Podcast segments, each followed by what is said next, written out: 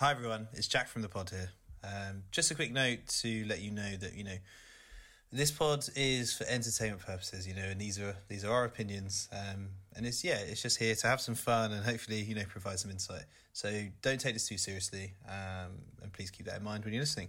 Thank you very much. Enjoy the podcast.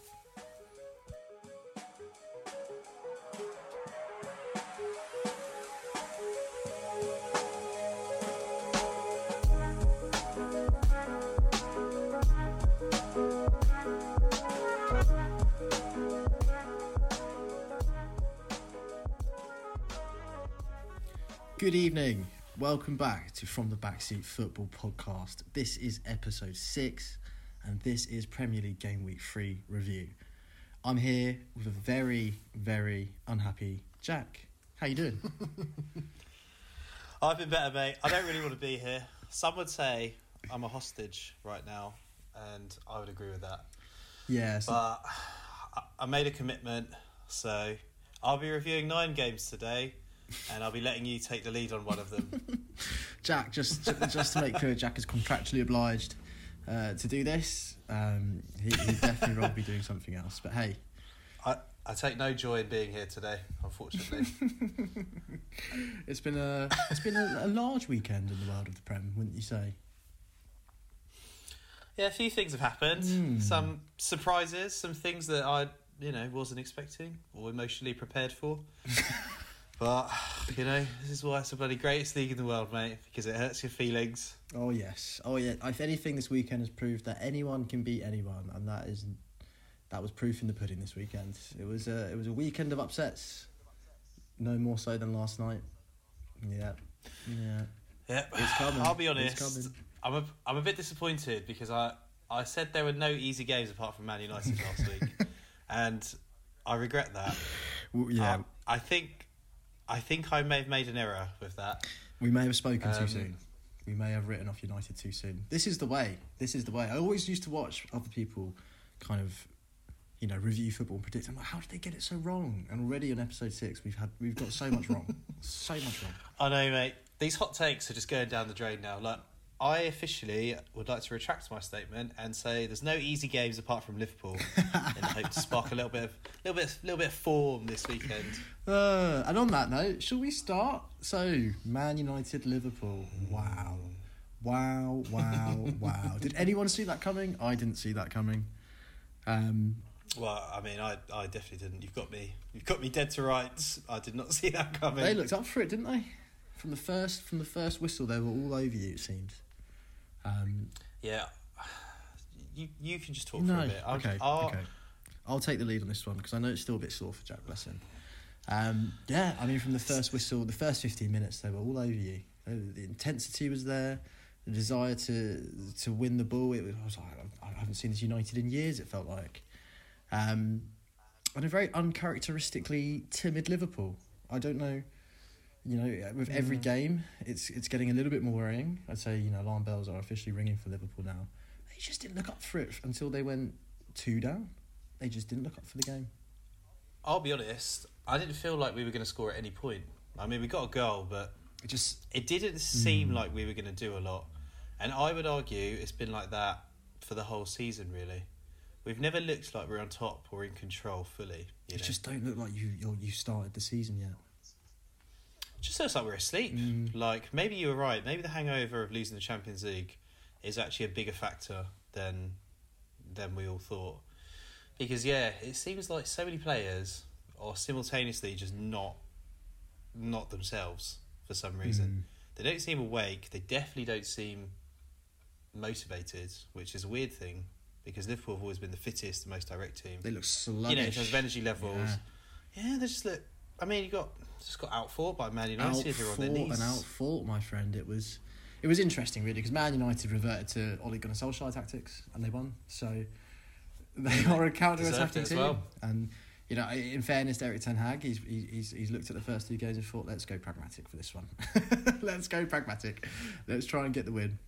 Um, big omission for Harry Yeah. Maguire. Absolutely the right decision. And they look so much more assured. well overdue. It was it was it was damning actually. Really was damning. Honestly, one of the most logical decisions I've ever seen. Get rid of Harry Maguire, put in Varane. Wow. Mate, Martinez what's suddenly looks like a great buy. He was all over you boys. Um, but uh, yeah, Yeah, that was disappointing. That I thought we were going to bully him, and he he put in a pretty good performance. I would say that in general we helped. We made them look better than they are. I would say. yeah. I mean, they really did drop off after the second goal, and it almost looked like you were going to get an equaliser. But ah, you just you just haven't got that fight. I don't know quite what it is. You just you just don't look that much of a threat. You know, you were going forward, and it just looked a bit disjointed, as you say. Kind of, there was no kind of clear vision on what the end goal was going to be when you were going forward. It was it was clunky. It really was. It was it was weird to see. Um, Yeah, I mean, it's like I was saying last week. There seems to be we seem to be having trouble in kind of breaking teams down, but then consequently we push so high, we just one one or two passes, and it's like they're one on one. So we're giving away quite easy direct chances, and then not really creating anything. yeah, the high line I would al- seems a lot leakier. I would almost like to see us just drop back, just just go back to basics for a little bit, you Mm. know, bring it back a little bit, take the pressure off. Because yeah, right now we look like devoid of ideas, and we're conceding the first goal in every game, I mean, look. like seven in a row now. Ooh, yeah, that's that's that's a worrying trend starting from last season. I mean, Rashford's goal is a perfect example of that high line just not being as effective as it was. Yeah, Um, well, it's, it's always been high risk, and you have to play it perfectly. And yeah, with, I mean, I don't even know who who's who I should talk about really. I think the only player who comes out of credit so far is Luis Diaz. He's the only player who looks still in pretty good form and looks dangerous. Like Mo's pretty quiet. Firmino looks totally past it at this point. Yeah, I don't- this A move, passing a, a move to Italy maybe should have come in different circumstances. This might have been the right summer to move him on, but Yeah, unless we bring in someone else, probably not a wise decision. yeah. I mean, I understand the thinking of bringing Joe Gomez in. You know, kind Yep. of counter that pace against Rashford on the on the left hand side. That made sense. Um, but it's the other defender of Liverpool's back line I want to focus on and what's going on with VVD. Big Verd. I don't know, mate. It's in a bit of a he rut, has isn't started he? the season. Yeah, his form this season has not been. I, I, it's been pretty poor, to be honest. Which sounds weird to say. I don't feel It's, he's It been feels a bit dirty, he's been a doesn't bit it? shit. It feels a bit Yeah. feels a bit off. But I mean, I'll be honest, that Sancho goal does not put him in a good light. That first goal, I don't know what he's doing. no. I'll put it this way: if Well- that was Mustafi, or if that wasn't VVD, they'd be slaughtered for that. If that was Maguire, for example, it was a weird goal. Like it was, everyone could see he was going to just Yeah. pop it in that corner. Like what was going? Why didn't he? Why didn't he close him down? I don't know. It was a weird goal, and then like the discourse of like James Milner being sent for a hot dog, and then VVD just standing there The thing afterwards. with VVD is he Like- almost kind of like hunched forward and put his arms behind his back, so his shoulders went back a little bit, and it's just it was like, mate, you're begging him to, to just go to your right. He should have closed him down, mm. and I think they said it in the Sky Sports studio. You know, VVD never goes to his feet. He hardly ever goes for a slide, but maybe he needs to. That is his style, though. He he leaves them to make a decision, but in the centre of the box with an open goal, like half a goal Mm. open, is not. And you've just time, seen Milner get, know? as you say, get sent to the shops. I guess he didn't know Alisson also got sent to the shops with the same turn. Um, Yeah, but yeah, mate, Virgil not looking good, and maybe it's as simple as when he doesn't play well, the whole back line is way more ropey. Yeah, He's I mean a he's the leader, blanket. isn't he? So if there's any kind of shakiness, that will just pass over to the to the other players, um, and that again, let's you know, sorry, we will get on to Man United, but let's have a quick word about Trent. You know, uh, our uncle from Canada. I hope he's listening. Had uh, some choice words for Trent's performance at Old Trafford yesterday. Um, you know, I wanted He's not one to mince words, is he? I mean, I straight talking I'm be a bit more diplomatic. I see you. I see you, Uncle. Um, I mean, I think I said I maybe it's time to bring him into the middle, and he said maybe it's time to put him in the bin. So I don't know where that leaves him. Maybe, maybe, maybe on the bench. That's so good. Yeah, it's so good. I mean, he was pretty poor yesterday, but I, I feel like with Trent, he's always due a poor game for three pretty solid, decent creative games. I think the whole team, you know, the whole team didn't hasn't performed so far this season, so it's hard to no, it's hard to pin although. Having watched the last, having watched all the matches actually quite closely, he is so off it at the moment. He is. like, it's almost like. You know, like when you play like golf football, you know, and you kind of just boot the ball around, try and get it somewhere. It's almost like he's not really thinking anymore. He's just like, I'm very good at crossing, so boom, there you go, left foot outside the boot. But it's it's just aimless. He looks, He looks like he's he's not thinking at all, I guess which is weird. Yeah, it's one of those common traps. I think when you overcompensate for not playing well, you try the Hollywood passes, um, and as you say, it doesn't just seem it just doesn't seem joined up at the moment. Shall we say with Trent? Um, No, no. There's there's. I mean, you can make an argument for almost all of the players. Like I said, apart from Luis Diaz and maybe Robertson, everyone just looks totally off it, and that's a big problem that's come out of nowhere. mm, Because now, mate, we're behind Man United, and we did a whole pod about them and how they're a crisis. So I know that timing couldn't have been worse. In fairness, obviously, it's only three games, so Liverpool's not a crisis. It's not been three years of misery. no, But got to get some points on the board soon, though. Really do. Um, but hey, let's pretty bad. let's not focus on the doom and gloom. Well done, Jack. You've got past the Liverpool bit. Well done. Well done. We've only got Mate, I could, I could, I could go on, mate. I could go on, but Well, we're going to try and keep this under 90 minutes. So let's move on to United. Let's give them. I'd, I'd, I'd like to say one, one last thing, if I Oh, may. of course. Oh, sorry, of course. Absolutely. Let's bring back Divock, mate. Let's bring, bring him back.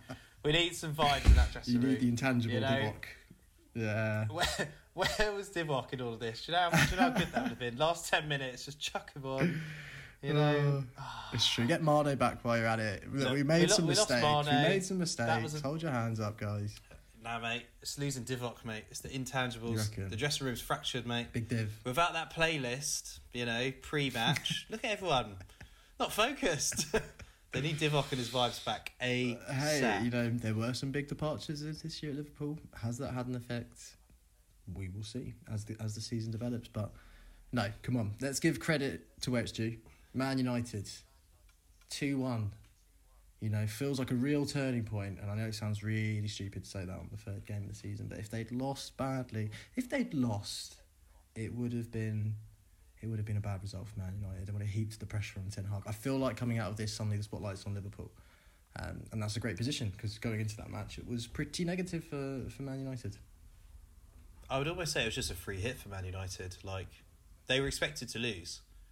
The odds of them losing by sort of three or four goals weren't even that good. So yeah, he's probably just got himself at least sort of if he gets like two more losses on the bounce, he's probably back to where he was. But he's bought himself a lot more credit than I think even he expected because it was comprehensive. Like it was actually good. They were actually good. Like they got rid of the bad players who weren't performing. Mhm. Luke Shaw, Harry Maguire, Ronaldo, Good call, dropping all of them. Fred, Off all of them. and like Malacia was quite good. Yeah. I've you know I haven't seen him play, but he was impressive on debut. Martinez Mo was Salah solid. Was basically non-existent. Martinez was good. Bruno was a lot better. Rashford scored a goal for like the first time in a Good like finish eight, as well. months. Good finish. And Sancho, goal and assist. You know, love to see that from Yeah. him. And even the Elanga, mate, he was he was causing That's major true, problems hit before he got taken off. So very decent. I mean, you are right. This is probably just smart decision. What's the best way to attack Liverpool? Counter attack. Pacey players, you know, direct. So it makes sense. It's not really ten Hag ball, but No, he You had know, to make a choice. credit where credit's yeah, due. Exactly. He, he got it. He got it done, and they played really well. So I think there is something to be said, and I think the difference here versus the games versus Brighton and Brentford is you, you, you don't lump it forward. So in a way, you may have played into their hands a bit more. You know, you're not the team that plays a Mm. direct big man.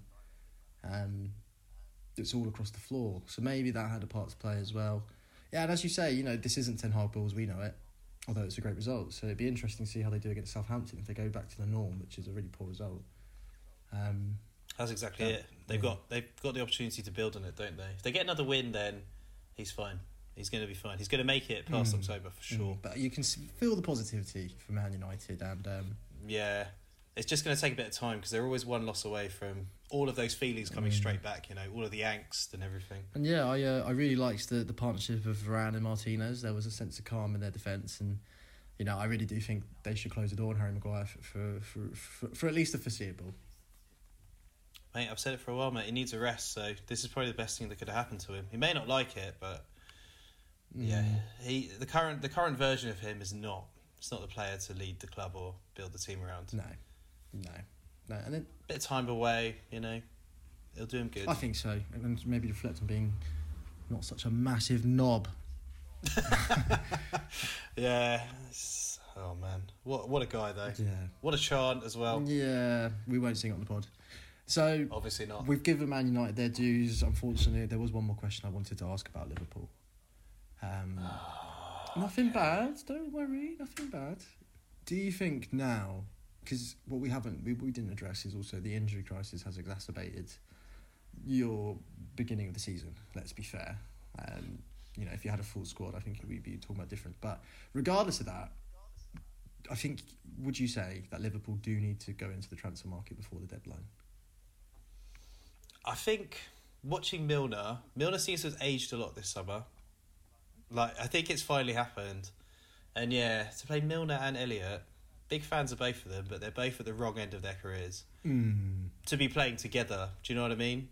Like you kind of want someone in the sort of mid twenties range to guide Elliott through games. Milner just doesn't have the legs anymore, doesn't look like. So if we're going to have to keep playing them, we're going to drop a lot more points um, in the coming weeks before Thiago's back. We seem to be a Thiago only team. Naby Keita, he's got an injury again, can't be relied upon. The Ox is not the same. So we've got a lot of bodies, but not a lot of options somehow. So I would personally like to see a bit of a bit of action and to bring in a creative a creative midfielder. Doesn't even have to have the best stats, but I know who I'd like to see, but we're going to save that for, for the pod um, on Thursday because we're doing um, plug pluggy orange orange stuff. So we're doing a uh, logical transfers. Nice, nice, nice. A slight variation on maybe a similar type of style. No, no, no, no. Totally original thoughts. Totally original names. Logical transfers. Um, and we're gonna. So we've picked sort of three teams and positions that we think um, clubs should be looking at before the end of the transfer window. Um, we'll go through a couple of ideas that we have. I'm pretty sure actually one of them has already has already signed Wow. since I did it. Must be very So- logical then. it's possibly I don't, I don't want to blow my own trumpet, but based on that form, Liverpool are going to sign someone good. Well, I'm waiting with bated breath. I'm excited for Thursday's pod, and I know everyone else is listening. Yeah. So yeah, I'll have to leave it there. But yeah, you have to tune in and see how I solve this absolute crisis. Right, Jack, we're going to cast off the Man United Liverpool game now. Should we? Should we take a break? Take a break. yeah, but absolutely. If you want to take a break, I can't can't promise I'm going to come back. But Just give yeah, you five minutes, compose yourself, and uh, we'll, we'll go again. All right, thank you.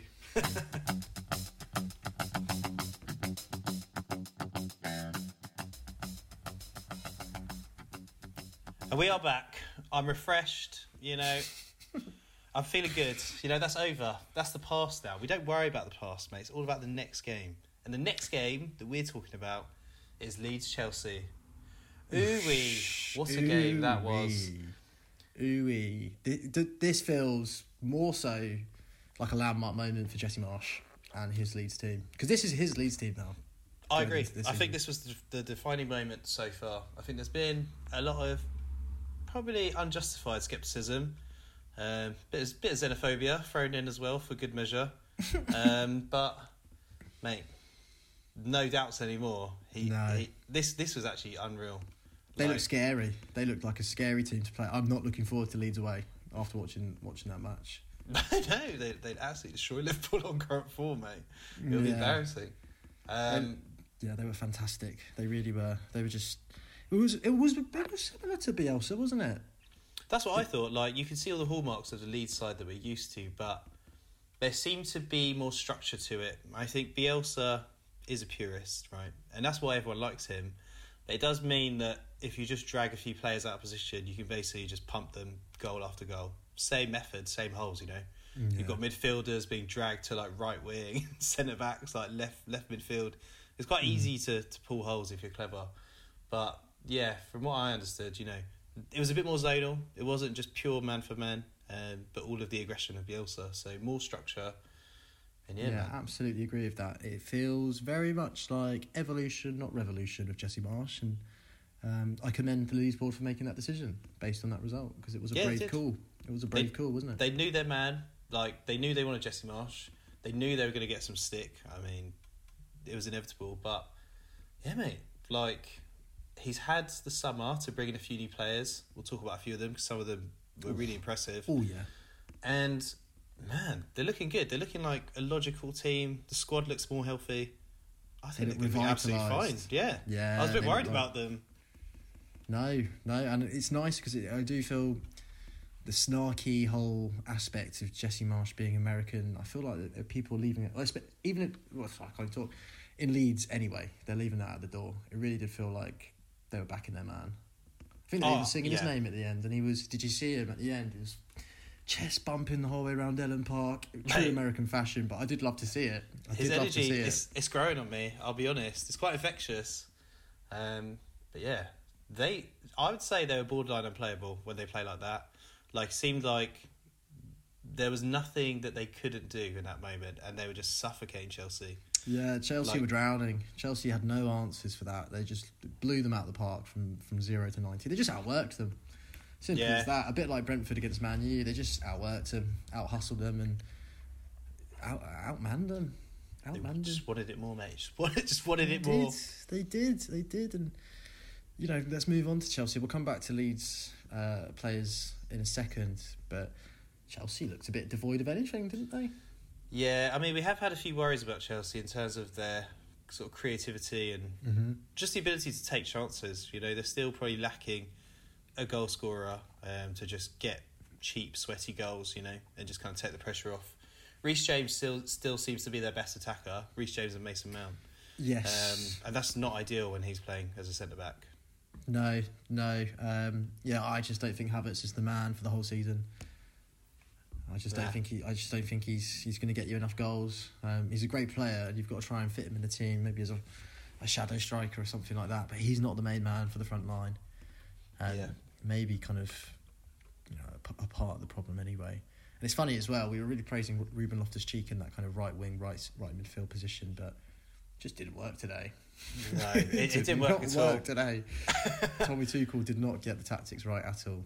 Nah, I mean, yeah, Gallagher, Gallagher for a debut, no chance. Like he just he wasn't playing his normal game, and He does. He looks a bit off it, doesn't he? yeah, I don't think he's playing the way that suits him currently, and No. it, it's really Palace- showing. So yeah, maybe maybe now's a good time to just I don't know send him on loan again um, because I feel like they're going to bring way more bodies in. Um, yeah, yeah. I don't So maybe yeah, like maybe it's time to cut their losses. That I mean, they could easily get 40, 50 mil for him in the current market if they wanted to. A loan's probably the best idea, but Mm. interesting. Speaking Yeah. of, predicament. um, I was actually looking at the records of the most money spent on incoming transfers ever, and it was Real Madrid in I think twenty eighteen or twenty nineteen. They spent two hundred eighty mil. Chelsea Dang. are already on about 180 mil, and if they get Fofana and Aubameyang, they're going to be over that figure, I believe, with potentially more to come. So they're they're gearing up for potentially the biggest transfer window in history. Todd is not fucking around, man. Jesus. Uh, Jesus, that's that's wild. I didn't I didn't realize they clocked up such big numbers already. Yeah. But yeah, just thinking about it, Cucurella and Sterling alone is a hell of a lot. And Koulibaly, mate. They've been picking up some random ones as well. It's yeah, kind of they, like they um, picked up two. They picked up what one random guy from Inter Milan for like fifteen, and Chukwuemeka. So mate, it's adding up now. And mm, I mean, we didn't even talk about Frenkie De Jong. They still fancy a bit of him, and I'm sure they've got others they're looking at. Bamiyang's twenty three mil soon. It's a lot of money. They're potentially going to push the 400 mil mark, which is insane. Mate, they are literally collecting players like panini stickers. That is crazy business. Yeah. So Um, there's got to be some people going out at some point if they keep on. Um, yeah, I also saw that they're interested in extending Tuchel's contract, so they must be backing him. Well, they're evidently backing him. But he's a Um, really good manager. He's just he's not the most attacking manager. You know, you compare him to Jesse Marsch, and it's like one is full throttle, and the other is like Tuchel's arguably an international manager. You know, Yeah, he, he's yeah, agreed that he's the kind of guy who'd win a lot of trophies. You know, if it was only cup competitions, one-off games, you don't have as long to work with the players. He'd be perfect for yeah, maybe Germany or whoever. So, do we reckon this is a one-off for Chelsea, or do you think this is a, a sign of maybe a larger problem at play here? I think it's probably a one-off. Although, it'd be interesting to see how they cope without Koulibaly, who got absolutely run ragged. Oh, I called it when I said that it would take him some time, and he fooled us with that kind of snapping volley last week. But he Yeah, really felt mate. it this game. Honestly, he felt the full brunt of what the Premier League can do to you. Yeah, Uh, mate. I mean, he looked we- overwhelmed. we did say, you know, we did say he's probably peaked last season. Score a volley on your debut. That's it. But we didn't, we didn't think he'd, he'd now hit rock bottom immediately after. Yeah, it's a real 180 there from Koulibaly. Yeah. Um, and Can't yeah, have I any mean, complaints, really, can he? yeah, I, I, I, I was kind of even before he got sent off. I thought him and Thiago Silva as your starting centre backs. I thought ooh, it's, a, it's not the most mobile. I don't care how much experience they have between them, and you know we know their quality. You know, if people are running in behind them for ninety minutes, is there a problem there? And it really did seem like it. You are right. Sometimes it literally does just come down to physical attributes, doesn't it? Like, they're not that fast. Sometimes it's that simple. No, exactly. Um, especially if they get a bit riled up or, you know, a bit harried and a bit stressed out. But yeah, I didn't Yeah. realise. I think they must have said it on Match today. I must have learned this on Match today. But yeah, he's, he's had six red cards since 2017. Who Koulibaly? Yeah. The most in any of the top five European leagues. He's had more red cards than Granit Xhaka in the same period of time. There you go. There you go. The scapegoat himself, Granit. So that that should be a wager. Yeah, I mean, it was a sloppy red card anyway. It was a, it was a cheap red card to give away, wasn't it? What do you think? Odds on Granit getting a red card just to sort of get parity, get his title back? Probably, probably got a bit jealous. Yeah. Big Granit. Oh man. There is something we have to address, which is Edouard Mendy. That Yeah. first, that first, that first goal. I've seen, we've seen quite a few kind of recently of players, of keepers trying to play out the back, but I'm going to put that up there as maybe one of the worst ones I've ever seen. That was, I don't know what he was doing. He could have kicked it. He had, he had maybe three seconds, four seconds to think about what he was going to do with that. I think And that's fair because usually, right.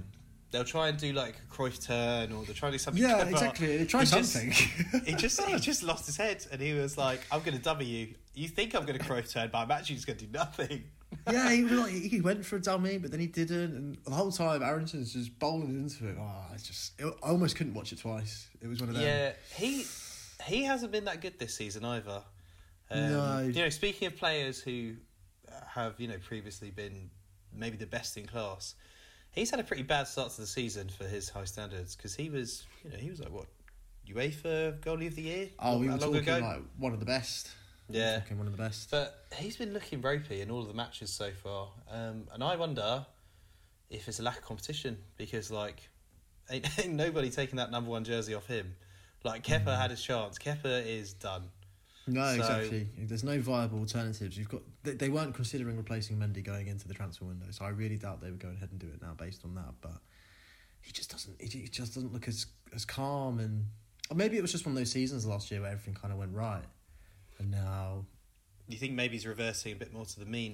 I don't know. That's a bit harsh. That we know he's a good keeper. He's a great shot stopper. He's never been that comfortable at his feet. It's just, you know, you, you as a goalkeeper, I wouldn't expect a goalkeeper to do that, even if they weren't comfortable with their feet. You just expect them to hoof it out. Yeah, You know, I mean that, that that yeah, that's fine. Sometimes it works better, to be honest. Yeah. Sometimes just playing out from the back for the sake of it is pointless. Yeah, you know what I mean. There's so much pressure on these keepers to keep the ball. Um, that you know we, we're seeing these kind of goals more and more, but it was still hilarious to watch. You know, it happened to it will happen to Liverpool once this season. It will happen to Arsenal once this season. But you know, until then, that was very funny to watch. So um, yeah, that that was some good co- comedy. Like I enjoyed that a lot. Um, does raise an interesting, interesting question though. Is is there a way to get at Chelsea? You just need to press them aggressively. Um, I mean, I guess not many teams can do it quite how Leeds do it, but Mm. like they looked so panicked. Um, Leeds really got into them. Like even Reece James was having a bad day um, from his high standards. I'm using him as a gold standard of Chelsea because he's my favourite Yeah. Chelsea player. It was a weird one, but I think Tuchel's enough a tactician to, to really kind of turn that around. I think he will understand the system didn't work. It was weird. Leeds just got so wide, didn't they? And just killed Yeah. them on the overlaps and then, yeah, just punished them time and time again. Their goals were so clinical as well. It was just, it almost looked a bit unfair. I love those kind of games where it's just, yeah, it was just absolute Armageddon from Leeds. And I, I, I, was watching. Was it Tyler Adams and Brenden Aaronson? They were fantastic, weren't they? They, they I was literally about to ask you. I was going to say, how do you feel about them? Because an American coach bringing in two American players, Ballsy. there's, there's not a single person in the UK who looked at that and went, "Yeah, No. that's that makes sense to me." Yeah, was, I, I what what to do we know, mate? this, soccer Small-minded, about. small-minded exactly. Islanders, mate. Like, how, how, how can these young men from America ever come to the Prem and do it? know the offside rule, mate. But no, they were fantastic. They were the they were pressing non-stop. Like obviously they've played in the Jesse Marsch system before, along with that Rasmus Kristensen at right back, I believe. Mm. Um, so they know what he wants, and I really think they set the tone. I think it's actually a smart decision because he is a system manager, and they've bought players that know his system, and you know they did they did do well um, at Salzburg and, and Leipzig. So Yeah, I totally Yeah. agree. I think identifying the kind of profile players that you need, and then people that you know are good people that work well with you, is actually very good business. It's almost like Leeds had a plan all along. You know, I know, dare I say it, smartly run club. I've always been a fan of their director of football, Victor Orta, as well. So yeah, Um, he he's a very passionate man, shall we say? Yeah, you love to see it. You love to see it. So yeah, great weekend for Leeds. Not so great weekend for Chelsea. I think a big, big end to the transfer market for Chelsea. And Mate, it's going to be insane. It, it's potentially going to be something we've never seen before, totally unprecedented, and I'm sure there's going to be at least two more names that we don't even know about yet being linked. yeah, Maybe, maybe it's not too late to get a new goalie, mate. You know, who knows? Courtois Oh back God. to Chelsea. Oh my god, mate! The new name, Anthony Gordon, sixty mil. Oh my goodness, yeah, Anthony Gordon. I've read today that he's asked to go to Chelsea as well. I mean, sixty mil for Anthony Gordon, guys. gonna throw it That out is there. That crazy is- stuff. That that is not worth it. No, If he's- Sterling is fifty mil, Anthony Gordon is ten mil in comparison. There's he's no not a way. sixty mil player. I don't even think he'd turn into a sixty mil player. No. That is, I mean, let's not waste too much time on that because I honestly don't know what to say. But yeah, Anthony Gordon's Chelsea for sixty mil. Everton, Everton fans should be praying. All of you should be praying by your bedsides tonight, and hope that your club sell him for sixty mil. I agree. The only problem is, would you trust Everton with sixty mil this to bring in only concern, isn't it? Any team, any team, Everton might be like, yeah, reinvest that. But with, with Everton, they might get free half Anthony Gordons. You know, Yeah, I mean, I could see Maitland Niles coming in for about fifty mil if he's not if he's still knocking around. People like that, you know, not quite at it. But I mean, what's his record? Like four Prem goals and 60 appearances. It's not good enough for 60 mil. I'm sorry.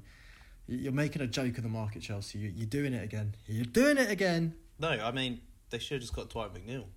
He was free, wasn't he? Or was like fifteen mil? Can't remember. Same player. It was 20 mil, isn't it? Yeah, zero goals. Yeah. One, one assist. 20 mil to Everton, funnily enough. They, They can't- just don't they learn, can't do they? trusted. oh, Oh, goodness me. All right, all right. Let's All right. move on. yeah, Let's we, move we haven't on. even got on to Everton. They don't deserve this yet. Yeah, I know. We'll I feel, come I feel you. really mean now. No offense, Everton. It's just you guys are in there mad. But um, Yeah. let's let's move on. Newcastle versus City. Oh, now I watched this game um, all the way through, and it was it was amazing. This game, I loved this game, and also, I think I said in the first ever episode of this podcast, I think I disrespected Newcastle's name. I think Yeah, that that was very hasty. you said top seven, and I was like, I scoffed. Is the right word. That, the actual I scoffed at that. Who's Oh. scoffing now, mate? Who's Who is scoffing, now? Honestly, Geordie's up there. You can you can have a right laugh because I watched that live and I thought, wow, wow. They're They honestly they're good. They are a really good team.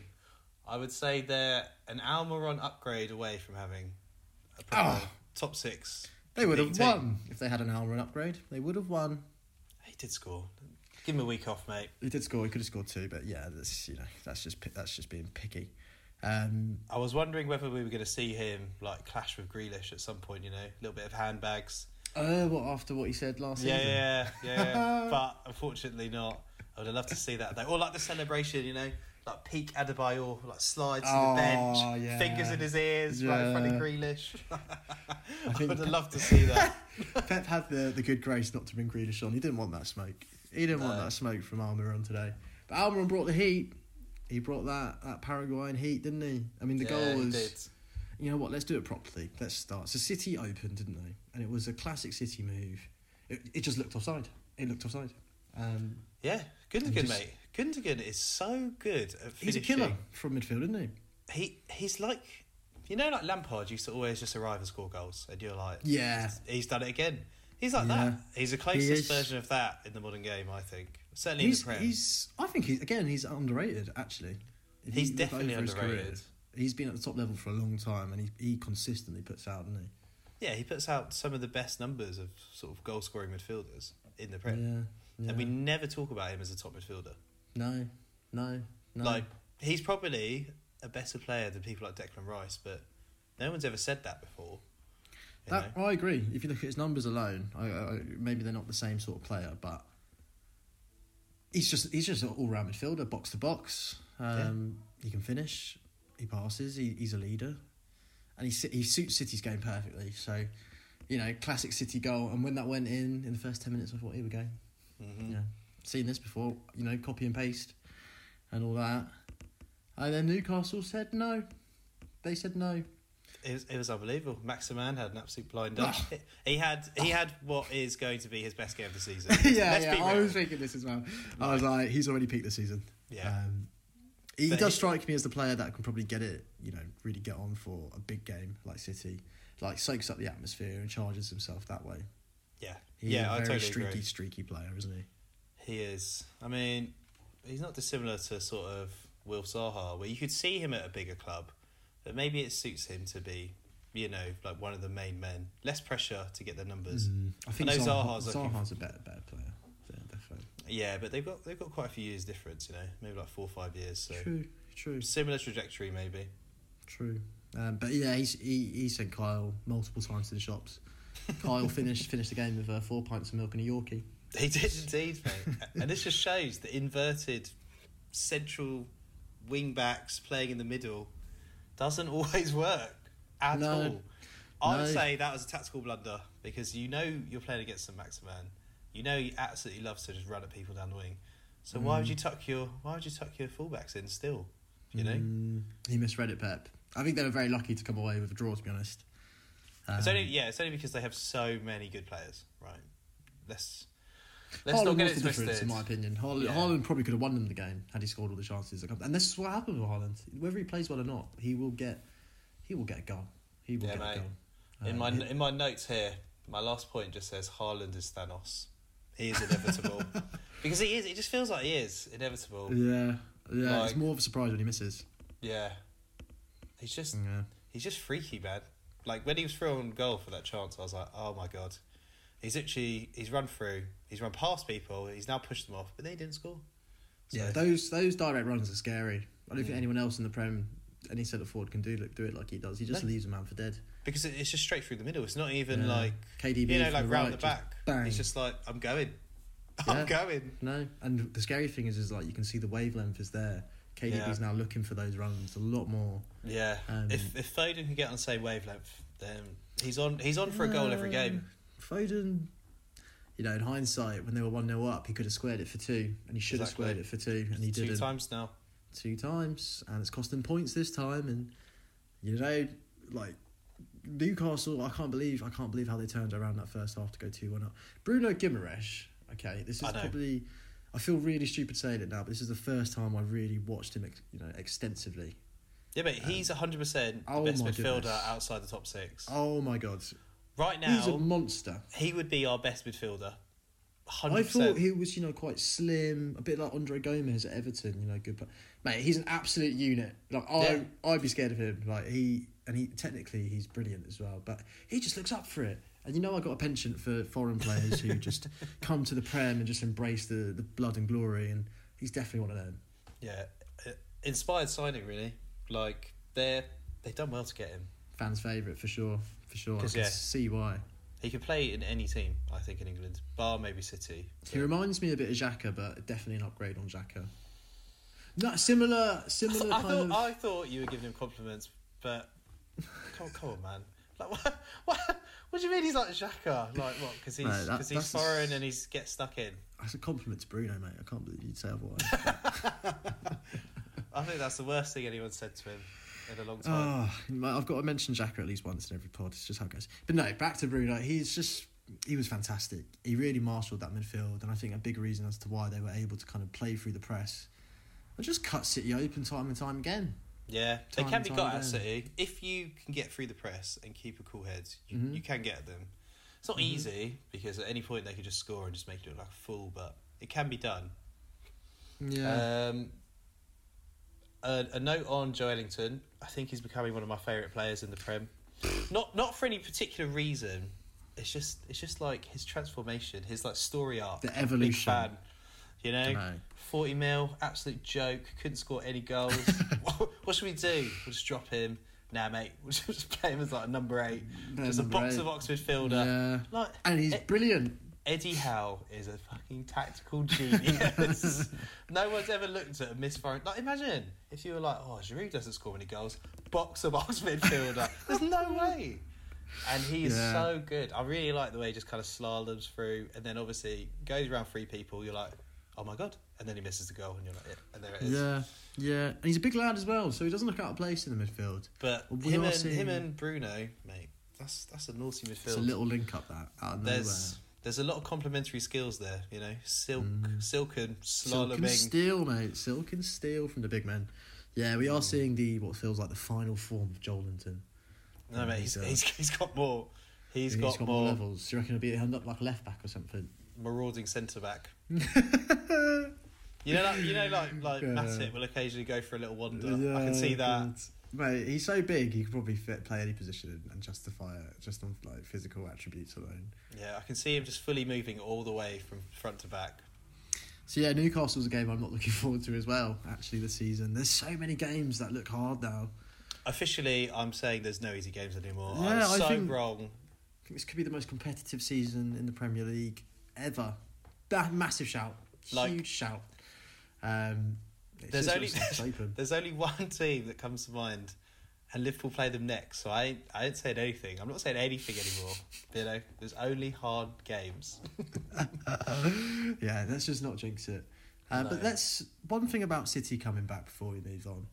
Um, they went three one down. Also, let's actually no, let's talk about Kieran Trippier's free kick. Wowie, jeez, Scored three three out of four free kicks, mate. That he's taken absolutely slapped it. You almost felt it was a bit. It was inevitable that he was going to slap that in top Yeah. bins. It just fe- seemed like a Trippier moment, didn't it?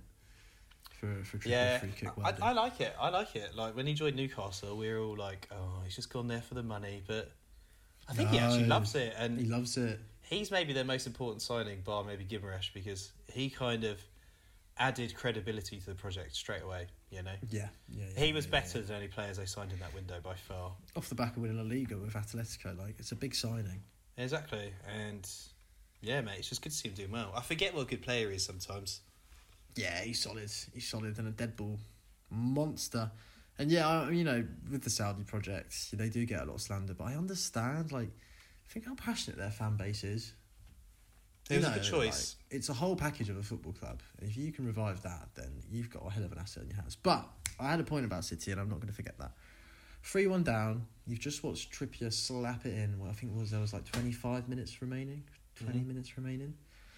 It was true champions mentality to come back to 3 3. Oh mate, after after I saw the second goal or the third goal going, I was like, they've done it again. It's done. So it's inevitable. Yeah, Yeah, yeah, yeah. You know, it just there was an air. You know, in the end, it was almost like Newcastle hung on to to get the win, and you know, I think that's why in my head, City are still favourites. Oh, 100%. Like, the assist for the third goal from De Bruyne to Bernardo Silva, I don't even understand how, how... How can anyone, like, pick that out? Like, you can't even see it. It's not even happening, you know? No, no, no. Like- he's like he's like light years ahead in terms of his vision. He's anticipating like the next five seconds and how it's going to play out and playing the right ball. It's It, it's, it's honestly astonishing. Like, he is a cheat code when he's playing like this. His intelligence is unrivaled. Um, and yeah, but it's just almost like you get so used to it. It's it's we're spoiled. We are spoiled by KDB. That's what I mean. Like, where does he rank in greatest midfielders in the Prem? Is he the best? I think he could be the best. I think he could Like- be. I think he could be the best. I'm legally obligated to say Gerrard's the best, and I refuse. You know, I refuse to accept that. But ooh De Bruyne might be think might be up there. he, he's going to be a Hall of Famer. That's for sure. And I oh think yeah, you know Oh, yeah. after he leaves, maybe we won't see the same level of domination, and I think that will cement his legacy as one of the best. He's been the best player in the Prem for, for years now, and yeah, he does things that he almost combines a lot of the best attributes of all the greatest midfielders in some ways. You know, Yeah, passing, like- vision, yeah. shooting, two-footed. just Yeah. yeah, just like yeah, Just- it's like the goal scoring of Lampard, the passing of Scholes, the physicality of Gerrard, and then just mix it all together in some super self confident guy who just just oh And he's a big angry ginger as well, which Yeah, adds exactly. adds to the mystique of it all. Um, and his So, name's yeah. Kevin, so Kevin, it's a shame, isn't it? Um, but he No. was good. What did you uh, What did you think about the red card on uh, on Kevin? Do you think it was a red or not a red? You know when Trippier's like tracking back and just sort of karate kick chops him. I mean, it was a naughty challenge. I I've seen Reds given like that in the past, and I've definitely seen Xhaka get sent off for doing yeah, that exact challenge. Yeah, you know, like I was quite surprised that they rescinded it still. Um, it was cynical. it- I think it was more how cynical it was from Kieran Trippier, and he was off the ground. It Um, it was so cynical that I think we need a rule change. That's like that was so cynical. That's how bad it was.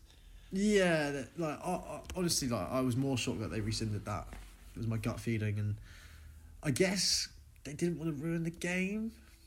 At Yeah. that point, it was what three three, wasn't it? It was anyone's game, and you know they're I trying to that. be more lenient this year. And you know, as soon as they call the ref over to the monitor, you know whatever decision the ref has made, they're going to overturn it. Like, I haven't seen a referee stick by his decision yet. I don't think. No, agreed.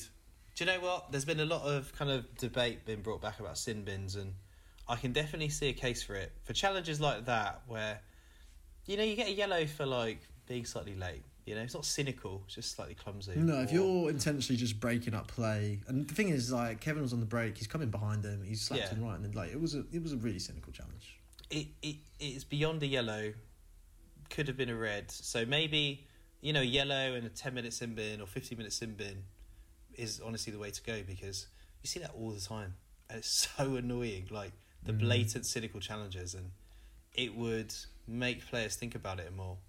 You know that there's an actual consequence. Yeah, it's like it's like diving, right? yeah. You know, they penalise diving. They barely, you know, people barely dive anymore. Exactly. Fernandez, Fernandez dived against Liverpool, and it was a bit like, whoa, like, whoa, he tried to dive. Wow. You know, so it is possible to stamp it out, and I think that's the next thing. You know, but you know, to be fair, Pep created the tactical foul, brought it back to the mainstream. So you Innit? reap what you sow, my friend. You reap Karma what you is a bitch. sow. See ya, Pep. um, All right, shall yeah, Let's let's take a break. Another break already. Jeez. Yeah, this is going to be breaking the up a bit episode known for breaks. I'm trying to make time for breaks, mate. I'm trying to make people think it's a shorter episode by breaking up a bit more? You've seen through me. Apart from it's like, welcome to part eight. anyway, sorry, sorry. Okay, let's break.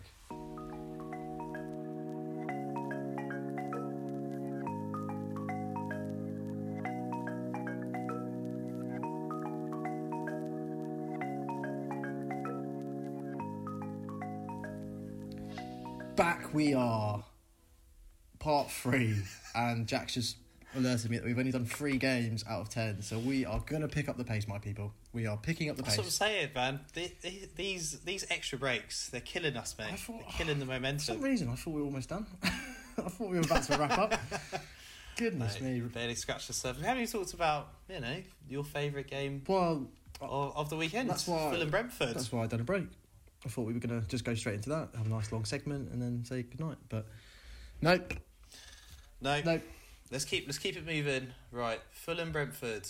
Great game that. First ever Prem derby between these two teams, which is quite cool. And didn't the Sky Sort of. commentators let us know?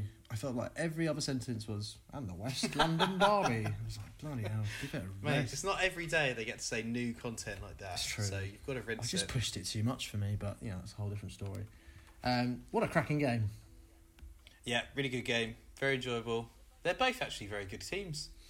Um, yes. I feel like they're quite similar teams. Marco Silva Yeah. kind of demands the same sort of game that Thomas Frank demands, and it was just a really high intensity, pardon me, end to end game between two two teams that really look up for it this season. Definitely. Like, there's genuine quality in both these teams, which, when you think one's just come up and one's had one season, first ever season, I think, like, they both look solid for mid table, you know, Mhm. and very good foundations to actually build, um, you know, build something permanent and be, you know, in the Prem for, a- for a long period of time. Um, it feels like the wrong time to talk about the Brentford back five as they just conceded three goals. But let, if we if we just ignore that, right? If we just ignore the fact that that happened, I really like it. I feel like it's really good on paper, even if they did concede three goals. Whatever, it happens. Yeah, I agree. But- I think Hickey and Mee have been really good, really good additions actually. Ben Mee's Yeah. an inspired signing actually. I think from Burnley.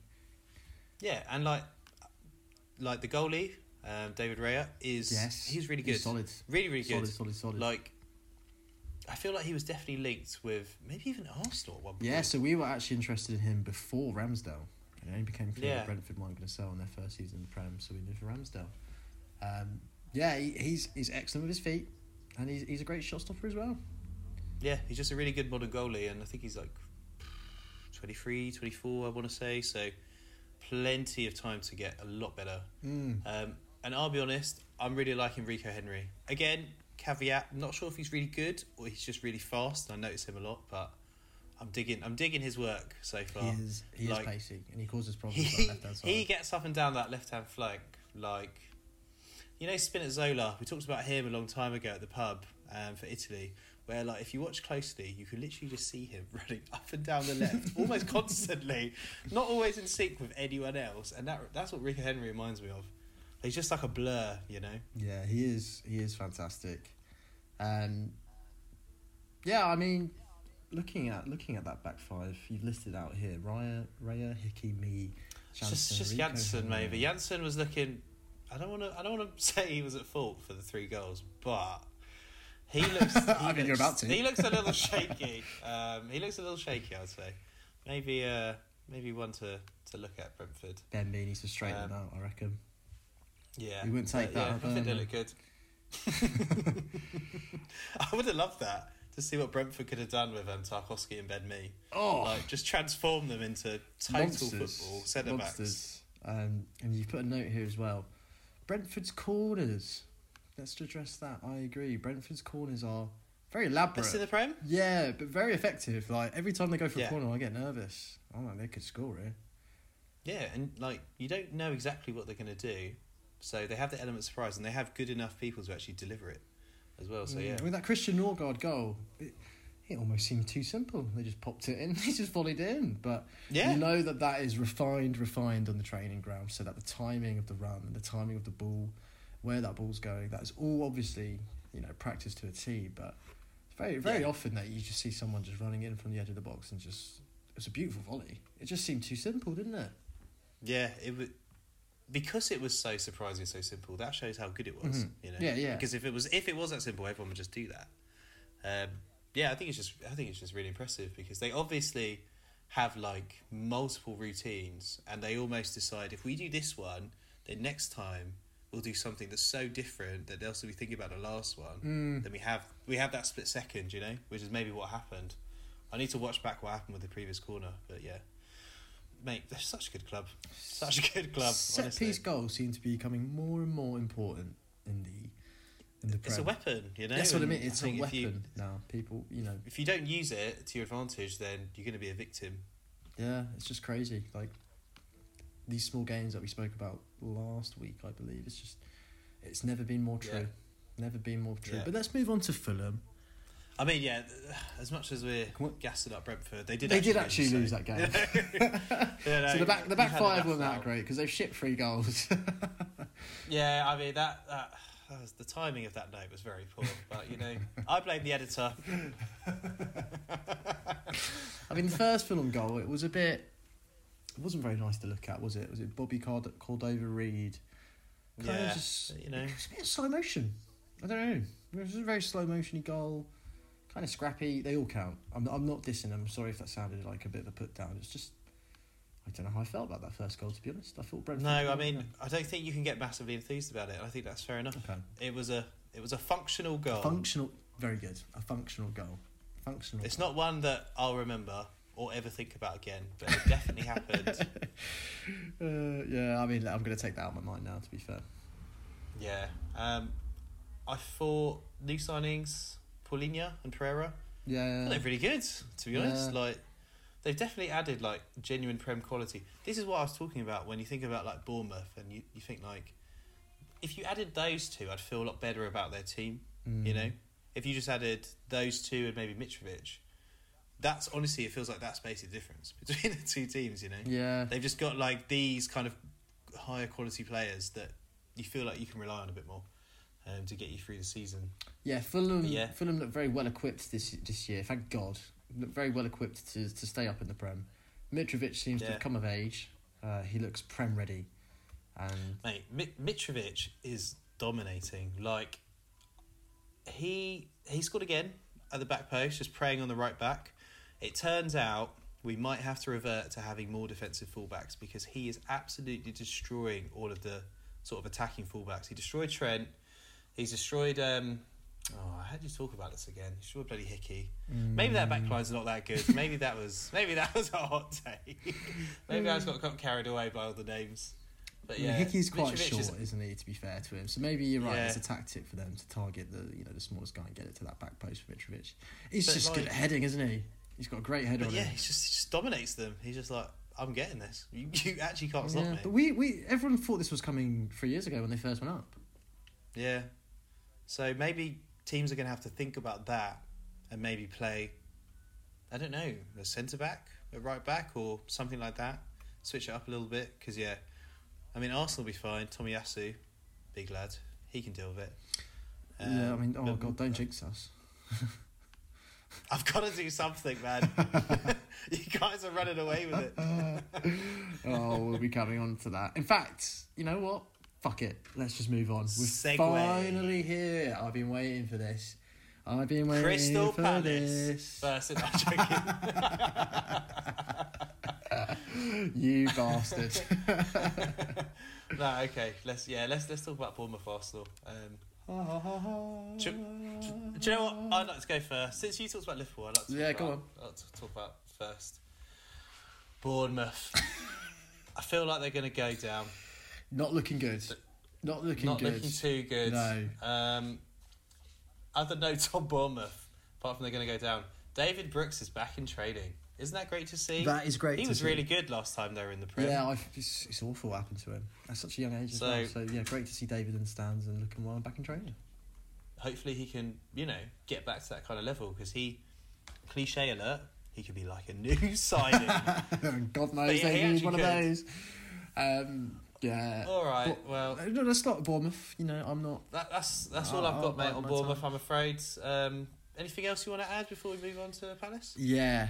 Um, just that Kieffer Moore, we spoke about him last week, but I was watching it live with my friend Harrison, and and we both agreed he looked like you know like a Trojan horse kind of forward. He just He is. he just he just opens the gate, but there's not much else. As soon as that ball goes to his feet, he doesn't know what to do. Uh, yeah, well, if him and Solanke can get some kind of old school big man, Mm. little man combination going on, there's something there. they're a physical There's- team. I see what Bournemouth are going for this year, which is height and height. Yeah. There's, there's definitely something there, mate. This is this is the Newcastle Rondon blueprint right Yeah. now. You know, yeah, get it to Kieffer Moore. Don't, don't try and play out from the back. We don't need this many players in midfield. just lump it to Kieffer. up. Lump it to Kieffer. Yeah, Um, and then get get some runs off him. Boom, counter attack goal. Yeah, so It might work. You know, It's worked before. it's English football. There needs to be at least one team who's still going to play 90s football, and I'm glad that it? there is one. So thank you, Bournemouth. I was I was worried that we'd lose our like Burnley. Exactly. Burnley sort of. Where's our throwback team? You know, Stoke with the long throws. There's Just- always just to been keep one. us grounded, Bolton back you in the day. We need these teams in the Prem. So, um, It's heritage, mate. It's it's- heritage. ancestry.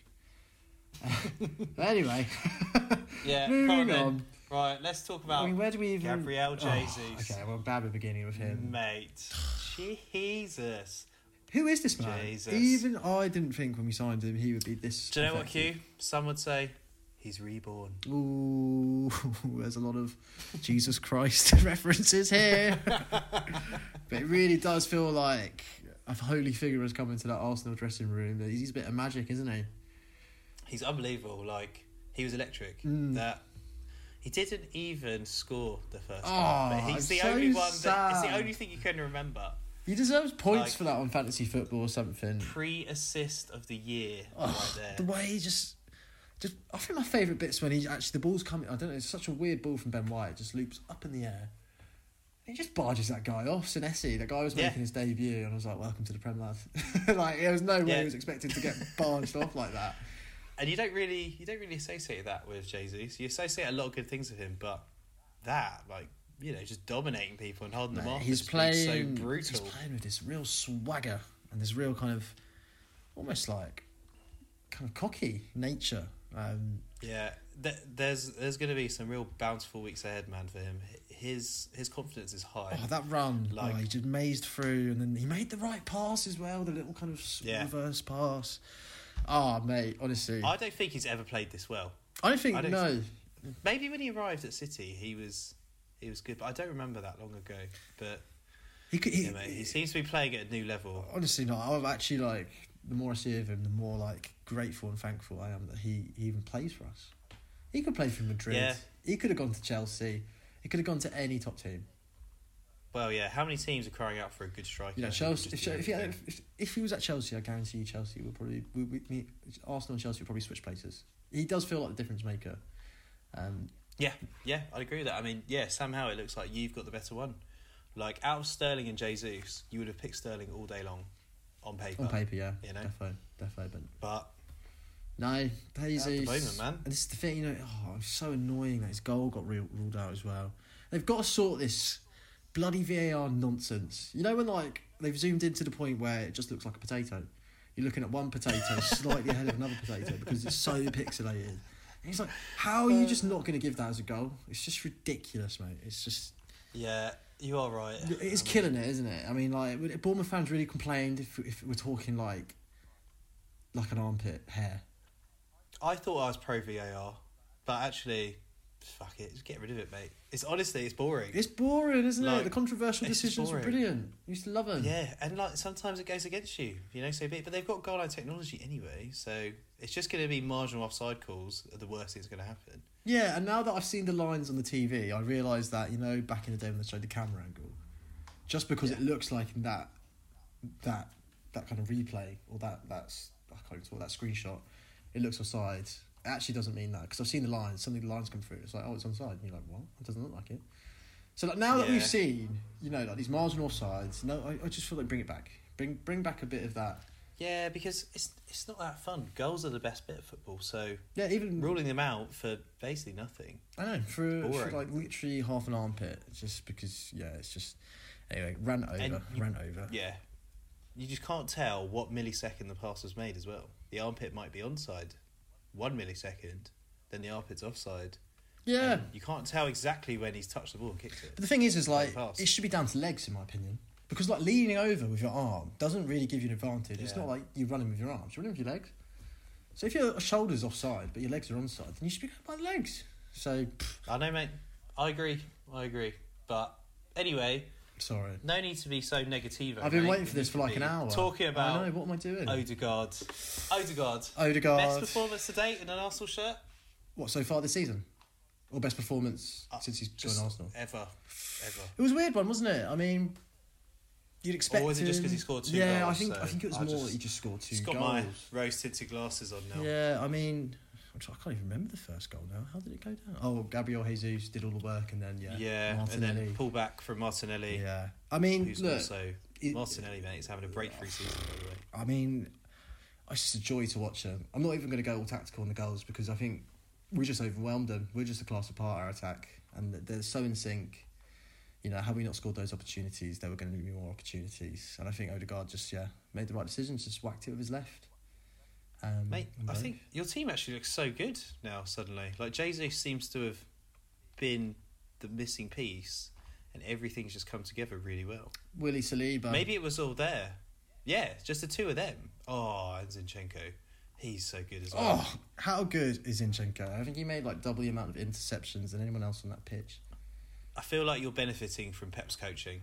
yeah, I think people. You know I, I think this is why people Like- really are mad with with Arsenal doing so well because it does does feel like we've just bought Man City players, which is Yeah, and you're just like you're just like right, just just do your thing, yeah, guys. Just do what you normally do do. your thing. But I mean, you know, it's by virtue. It's not that simplistic. It's not that but- simplistic, and by virtue, I think Zinchenko and Gabriel Jesus became because of Arteta, because they had worked with Arteta before, with Pep. Yeah, for sure. So for sure. you know, sorry guys, you know, you're just sucking sour eggs. I think if, if, you've got a problem, um, it's just astute business. But yeah, you're right. It's just two or three players have brought our level up massively, massively in my opinion.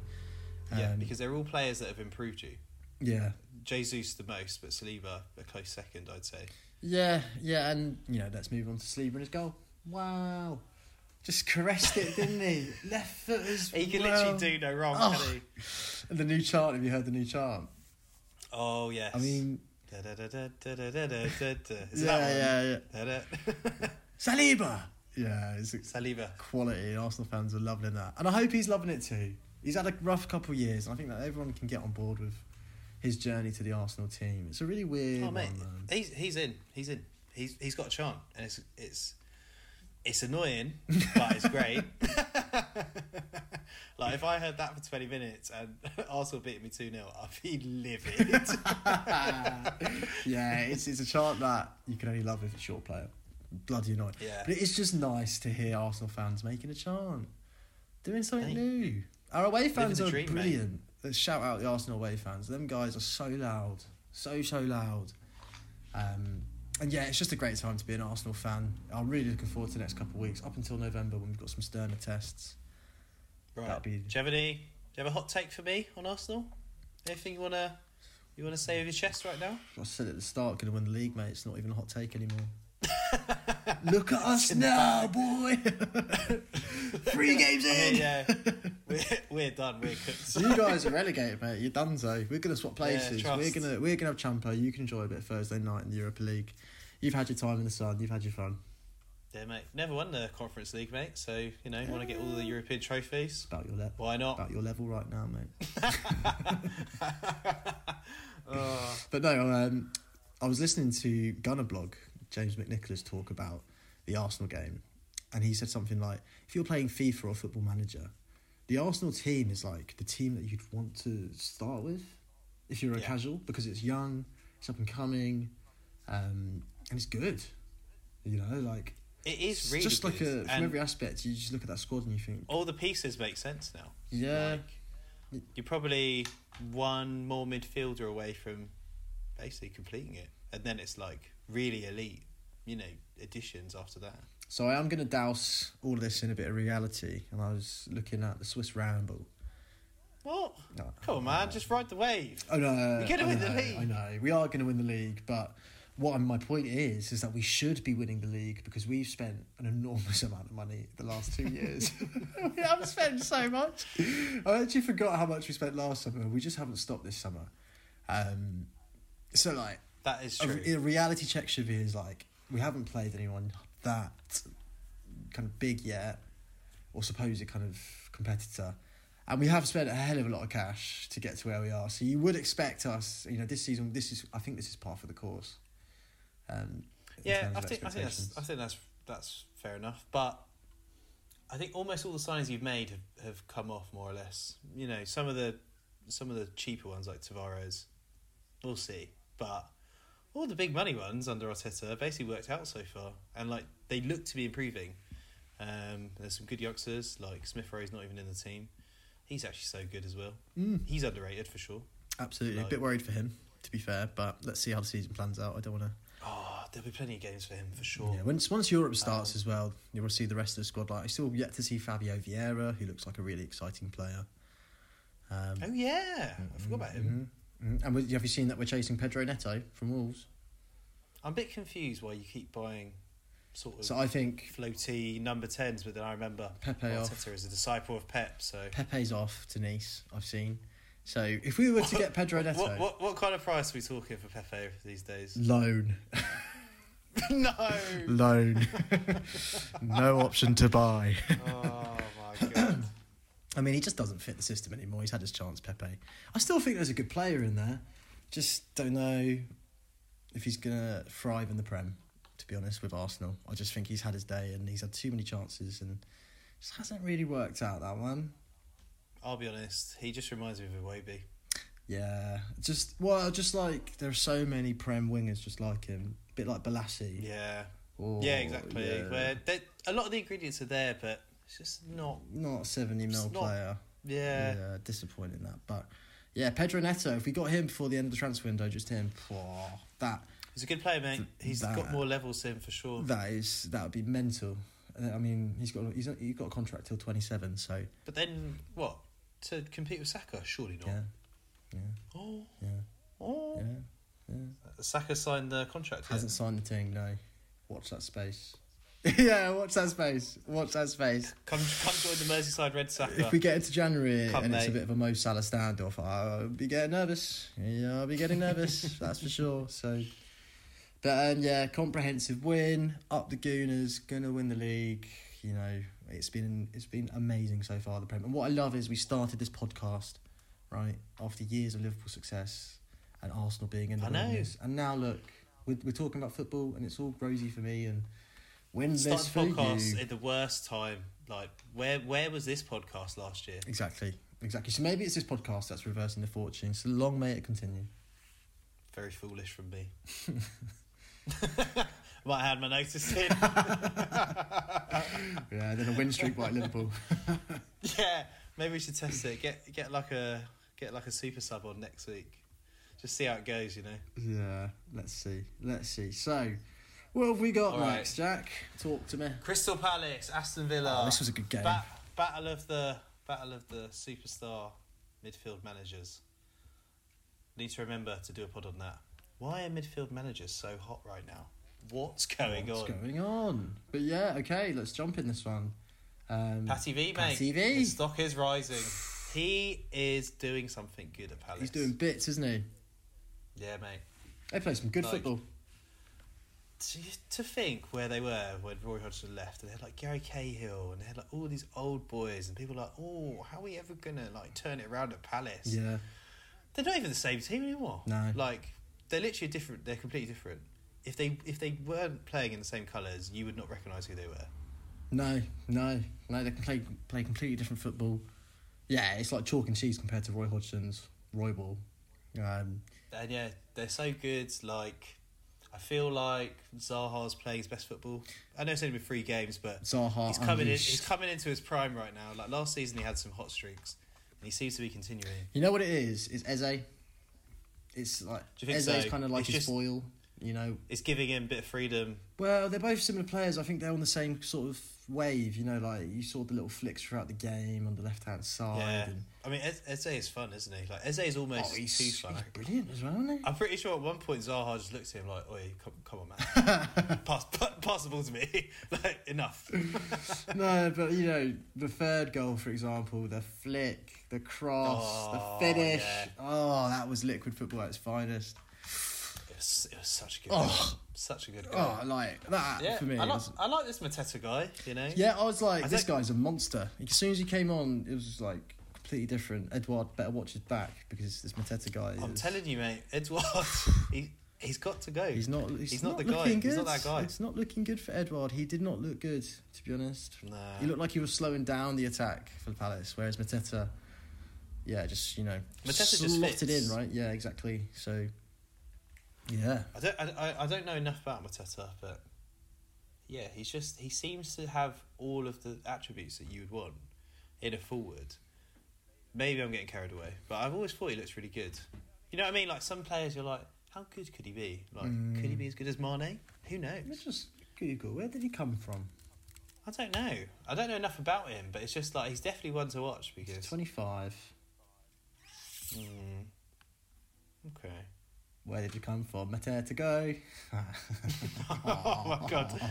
Oh, I didn't realise we got Alan Shearer on the podcast. Jesus oh Christ. no, cringe. Okay, so so he, moved from Mainz and he was on loan last season and signed permanently this. Yeah. season. Okay. Or like January last year was it? Ah. I mean, he looked really dangerous, and Yeah. you know, really did Decent complement the attack. That's already you know looking pretty solid. And I don't have a lot of worry for Palace this year. I think they can do over a lot of Oh, teams no. on their day. Palace exist in that nice bubble with like Brighton and a few others. You know, they just live.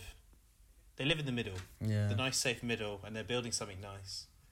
Um. Yeah, I mean Aston Villa, not looking good, my man. Not looking at good. all. I don't know if Stevie's going to last the last the year at this rate. I just. I mean, it's what we said. Stevie, mate, first to go, and Mm, it's just getting. not looking good. It just looks muddled, doesn't it? Like, I don't really.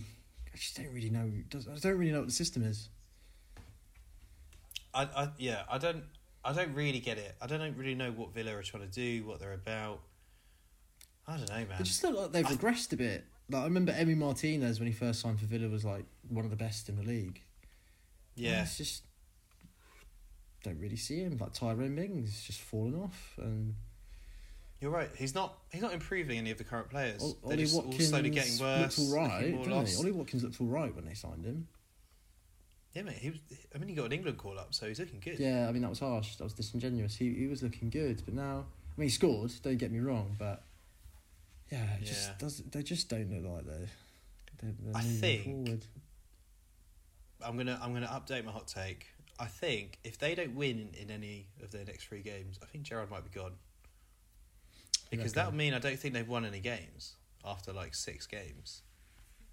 Yeah, pressure's on there actually. Yeah, yeah. If we reach end And I think if they're in the bottom three, you know, by like mid sept or let's say end of September, eight games, whatever that is, I think he's gone. Mm, mm, yeah, it's a worry. It's a worry for But Villa Aston. Villa sat Dean Smith after five five losses in a row. Yeah, so he's he's getting into the danger zone I, I still think they're just going to back him more than Dean Smith, but There's no signs. Though. yeah, this is There's it. really any this signs. is it. The football's a ruthless game, and you can't point to any one thing and say, "Well, there's the progress made."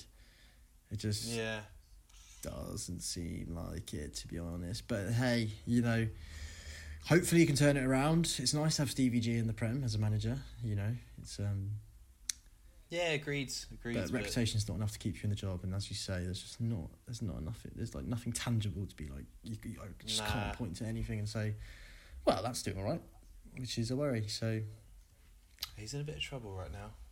he's also it, uh, got to that stage where he's kind of criticising his players, which is always a dangerous place to go as a football manager. Yeah, I've been a bit disappointed with him in that. Like, as a player, he was always quite happy to, you know, take take the brunt of it, um, and not point fingers. But now, yeah, he's just just pointing at anything and anyone, sort of scrambling around. It's not it's not a great look. A bit worried about Stevie. Yeah, so yeah, I don't think there's much more we can say on that really, other than bad result, Nah, bad result for Villa, and you know, Good result for Palace, mate. yeah, Good team. good team, good team, like them. All right, let's do one more and then let's take a break. Yeah. Perfect, perfect. Which one we're gonna do? West Ham, Brighton, two 0 Brighton. Brighton, mate, flying, absolutely flying. They sell players, they get better. They don't even buy that many new players, they get better. They're unbelievable. They're like they're like the best team. They're the best team, pound for pound right now. You love a bit. I'm pretty sure- you love a bit of Brighton. Our Brighton bias is coming through, so we we both lived in Brighton at, at certain points in our lives. So maybe That's true. maybe actually, there's maybe. an element of that. But then you can't deny it. They're they're on the ascendancy. They are. It's just looking It just doesn't make sense because like they sell their best players. I think They make profits they are. The, and they get better. They are do they are the they are the new Southampton. They're the new Leicester, aren't they? They are they are that innovative club Yeah, within English they are. football where it just everything they do seems to turn to gold at the moment. Yeah, it's their cycle. Maybe it'll last a couple more years. Maybe it'll last forever. But yeah, they are fully in the cycle now. Where everything they do is just good. Um, I mean, they didn't, as I, as I understand, it, they didn't really dominate the game, but they just took their chances when it mattered, and that's all you can. no, but like West Ham were just kept at arm's length. Like Brighton, Brighton had control of the game. I'd say. Um, the second goal, the Trossard goal, so nice. was it? Um, it's like a really nice little flick from um, I think it was Pascal Gross onto Trossard. Like Gross gets absolutely chopped after making the flick. Then Mm. Trossard's throw on goal. It's nice, easy finish. You're just like that's just. They do play good football, you know? don't they, Brighton? They do. Yeah. When they get it right, they get it so right. And I just think, like, you think about those two players, like Trossard, never heard of him. Plays for Belgium, 28 years old. Like, he feels like if he was about 24, there'd be a lot of big clubs circling him because he's the right kind of technical player, you know? Like, he can play, he's like a technical James Milner. He can play so many different positions, such a useful player to have. If he was a little younger, he'd be the next, I reckon, to go. Um, Pascal Gross as well, like Yeah, he was like fancy football dream. Yeah, do you remember that his breakout first season? Yeah. dude. Yeah. And then been a bit quiet since then for whatever reason. Maybe he was injured. Maybe he just wasn't playing. And then this season he's back and he's got like three goals already or something. So I don't really understand how they just regenerate these players out of nowhere to become. I'll say it again. once before, and I'll say it again. Tony Bloom, maybe T Blue. Big Boy Bloom. I, I honestly, I rate him as one of the best. Um, You're you're definitely a cultist. I am a bloomist. philosophy. I am. I am a bloomist for sure. I'm a bloomer. I just, okay, Bloomer. I just got a lot of time for him. He's he, you know his story. He he made his money elsewhere within sporting on betting, right? But he's just a Brighton fan and had the opportunity to buy him. And look how well he's done. I know. This is all a bit sort of football managery, isn't it? It's all a bit too Yeah, but it's like too perfect. football manager with a vision, you know, Yeah. not with like the ability just to reload your save when it goes wrong. Like genuine, like everything he does. It's just he's, he's he. I think Brighton will be a Premiership club for as long as he's like in charge of the club. To be honest, It's a big call, mate. Massive We've seen call. these cycles, massive mate. call. They they end very no, quickly. but the infrastructure's good, and you know they've got the modern Amex Stadium, and Yeah, but they're only like they're only like one shift away from it all going wrong. You know. yeah, but you one, arguably, one John Michel Seri, you know, and suddenly I just They- don't think they're it all starts capable of that. I just don't. You know, they've already gone and bought uh, Ecuadorian left back uh, for fifteen True. mil, who I guarantee is going to be as good as Cucurella. I guarantee it. It's just going to be. oh for sure, for sure. Um, He'll be playing at Man City in, in two but years. you said you know all it takes is one shift, right? But arguably they've sold hundred million pounds of their best players in the summer, and yet still having a fantastic start to the season. Yeah, I mean, yeah, it it's crazy. That's why I'm such a fan. I don't know if this is permanent. Like Yeah, I it to be mean, look, good. you can't continuously sell your best players and expect to always be, you know, competing. I get that. It's just, I think if anyone's got a master plan, it's Big Bloom. Yeah, no, I I'm I'm slowly being converted. I'll get, I'll I get could, you a pamphlet. I could be a bloomer. Oh, thank I'll you. get you a pamphlet. Thank yeah. you. Start knocking on your door on a Brighton strip. Have you considered being a bloomer? oh Lord, Tony B. um, let's talk about West Ham. Having a bit of a bad start, man. To be honest, Yeah. Like, uh, mm, I mean, I always thought the crash was coming with West Ham. was it Kayla? Keela? Keela. Let's go Keela. Oh, Co- Uh, yeah, Cola, Keela. Taylor. The new signing from Paris Saint Germain. I had high hopes for this guy. Yeah, and gave away a penalty. Honestly, I really don't think you should be chucking centre backs into the Prem. I think you've got to bed them in, centre backs especially. We've seen Koulibaly this weekend blown away. Martinez last couple of weeks blown away. You know, Thilo. I'm just calling him Thilo because that's his first name. Blown away. Like I honestly think they need a bit of bedding in. Yeah, potentially, but I think that whole back line at the moment needs a bit of a refresh.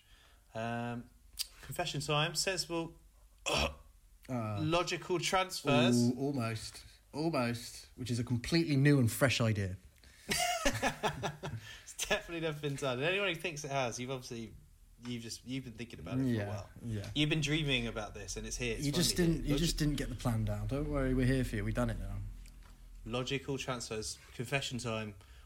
I put new left back for West Ham soon. Some competition for aging Cresswell, and I did check the news today because the first one I wrote down was Emerson. I'm pretty sure he's about to sign. Oh yes, I think he From is. Chelsea. Yeah, option to buy as well. So yeah, And I'll be honest, that made perfect sense to me.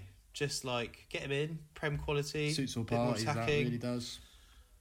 Um, I will go through the other ones I had to had to think about, but mate, one for one. You step it up, Hugh. You know, you haven't you haven't heard mine yet. No, exactly. I, I'm I'm interested. I'm assuming that we've both got Danny Ings for most of them. Yeah, of course. It go- goes without saying. but yeah, West Ham look, looking struggles. Um, do you think the defeat to Forest, where they missed a pen, and they hit the post like three times, they basically battered Forest and then they they lost one 0 Do you think that has caused some sort of wider issues in terms of their sort of spirit and confidence at the moment? Because they didn't really look didn't really look at it in this game.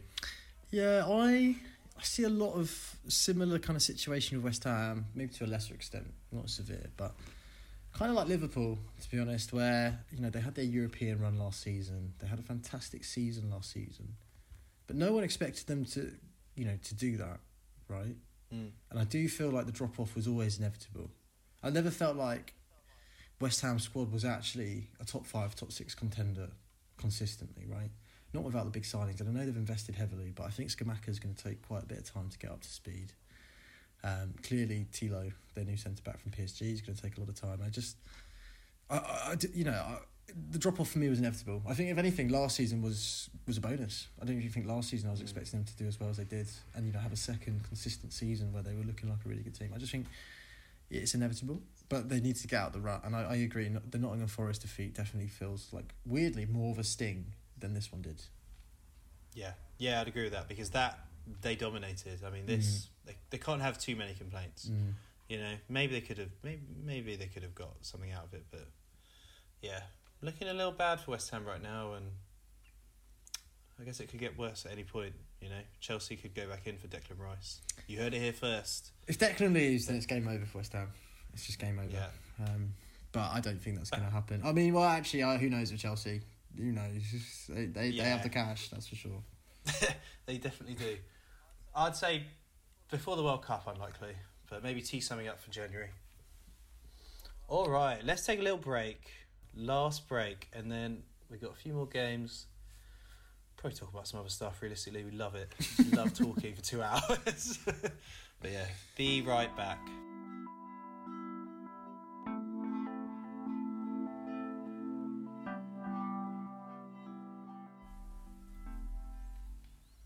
And we are back for the final segment of what has been an emotional podcast, you know, for various reasons. There's been highs, there's been lows. We started on a major low. But now we come into some pretty neutral games to end it. Tottenham versus Wolves. What do you think about that? I wrote down the word boring because I thought it was quite boring as a match.